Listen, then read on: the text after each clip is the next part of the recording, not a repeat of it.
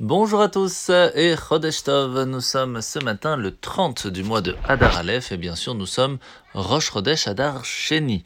Alors c'est un jour où on commence à rajouter encore plus de joie que ce qu'on a l'habitude déjà dans le mois précédent et donc on se prépare à la fête de Purim qui sera dans 15 jours. Alors aujourd'hui nous sommes dans un nouveau chapitre, le chapitre 34 du Tanya Olan Morazaken, après nous avoir expliqué que pour pouvoir raffiner notre âme, réveiller notre âme, l'illuminer un petit peu, il fallait pour cela euh, euh, réfléchir, ressentir, se concentrer sur le concept de l'unicité de Dieu, de fait que le monde entier, en fait, c'est Dieu, et que nous faisons partie totalement de Dieu, et que par cela, nous allons pouvoir réussir à faire les, à prendre des bonnes décisions, à faire ce qu'il faut au bon moment, parce que le fait de se rappeler que nous vivons avec Dieu, que Hachem se trouve avec nous à chaque fraction de seconde, eh bien ça nous aide énormément.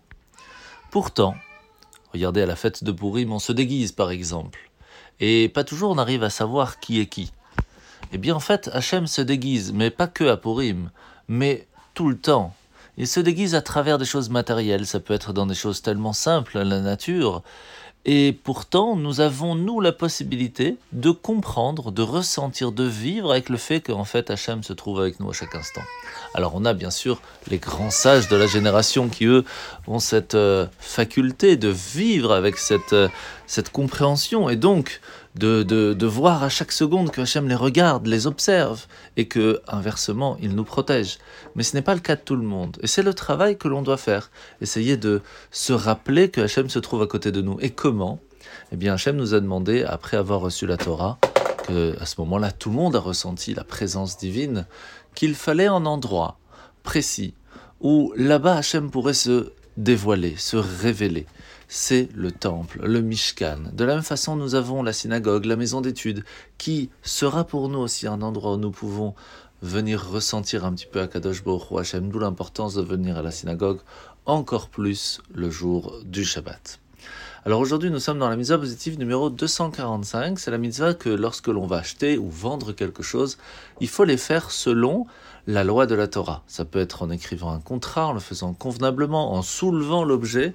Ce sont toutes les façons qui permettent d'acquérir quelque chose. Alors la paracha de la semaine, aujourd'hui nous allons apprendre sur le kior, c'est ce bassin avec lequel il y avait des robinets où les Kohanim se lavaient les mains, les pieds, le visage pour pouvoir se purifier avant de faire les offices dans le temple.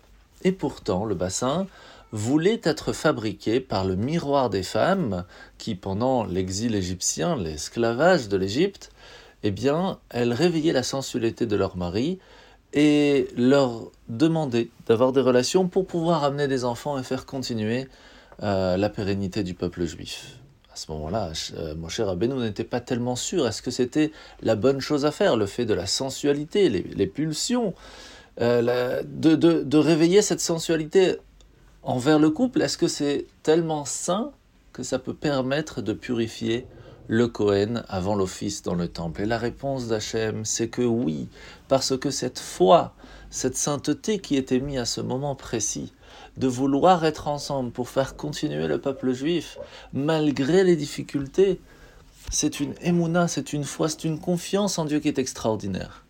Et c'est pour cela que c'est exactement cela qui va permettre au Cohen de se purifier avant de pouvoir rentrer dans le temple et d'amener tous les sacrifices et tous les offices. D'où l'importance de se rappeler que chaque petit acte que nous avons dans le monde, dans notre vie, au jour le jour, peut être empli de sainteté. Tout va dépendre du comment et du pourquoi.